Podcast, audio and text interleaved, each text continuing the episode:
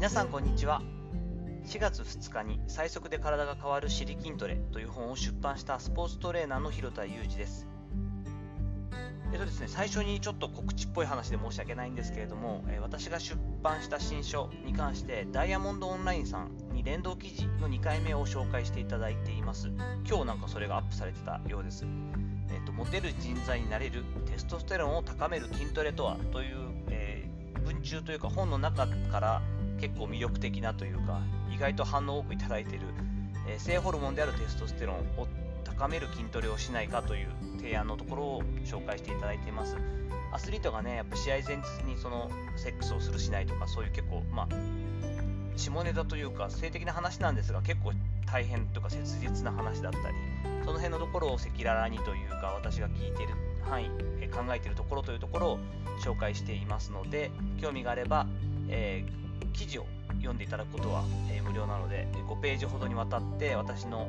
本の中から抜粋された記事が載っていますので、ぜひ読んでみてください。先日ですね、211回放送、本出版の思わぬメリットとはという話をしたものに対して、えっと、レターをいただきました。お名前が相変わらずわからないんですが、すごくあの優しい文を書いていただいたので紹介したいと思います。今朝の本を出したメリット、親戚や家族が喜んでくれるというエピソードは微笑ましく聞かせていただきました。思い出したのが大御所俳優の中城達也さんが NHK 大河ドラマに初めて出演した時のこと。当時は映画を主戦場にしていた中城さんでしたがテレビの台頭もあり映画は誰からも見られなくなった社用産業にその中年老いた実母お母さんですよねを安心させるため喜ばせるため親孝行するために大河のオファーを受けたそうです。そんな話を思い出しながら聞かせていただきましたということでした、あ、そんなに私は全然思いがけず喜んでもらったという感じなんですけれどもまあ、それでもね、えー、親孝行や祖母孝行っていうのをしたいっていう気持ちは特にまあ母子家庭だったりというところで育ったところもありますし私がもう生まれた時には祖父に関しては亡くなっていたりしたので余計にそういう気持ちが強いところはあったので良かったなと思っております。家族との良好な関係親戚との良好な関係というのも私にとってすごく仕事や自分のキャリア以上に大事なことなので、えー、そういったことに関しては留意していますそこに絡んでですね、私はえっと日々の家庭内、特に家族でのやり取りに遊び心を持ちたいなと思って過ごしていまして、そんな話を今日はしたいと思っています。我が家のですね、え2階のトイレに関しては、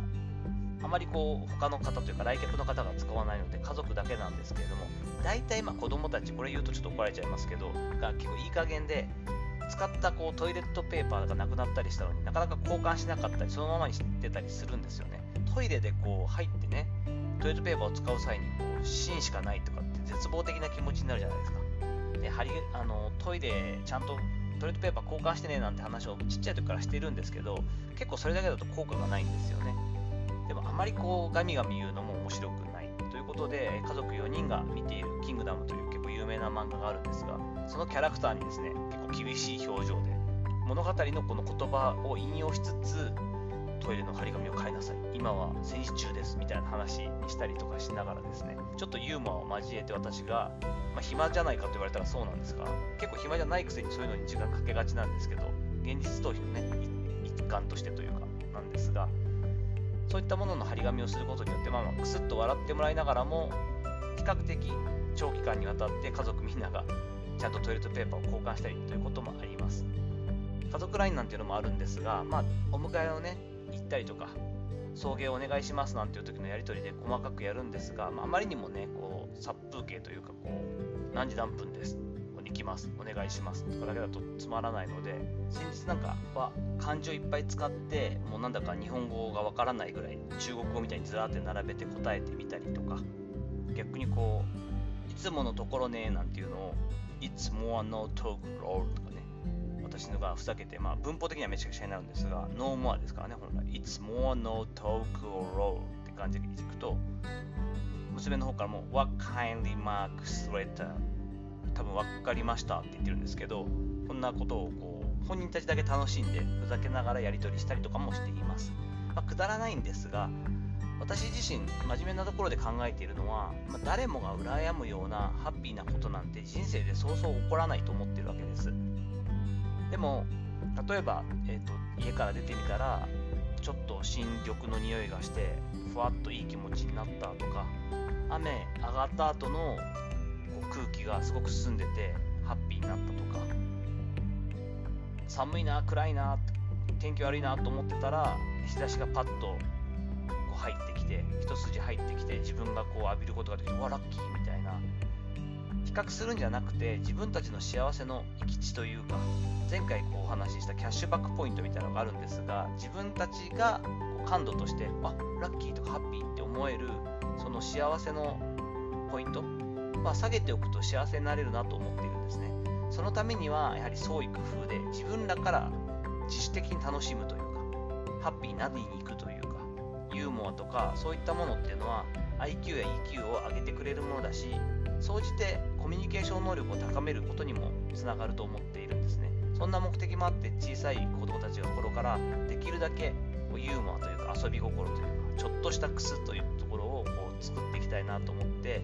日々こう頭を使ったりしています、まあ、ちょっと疲れちゃうんじゃないかというところもあるかもしれませんが自分が楽しんでやってるんで、まあ、いたずら心みたいなもんなんですよね。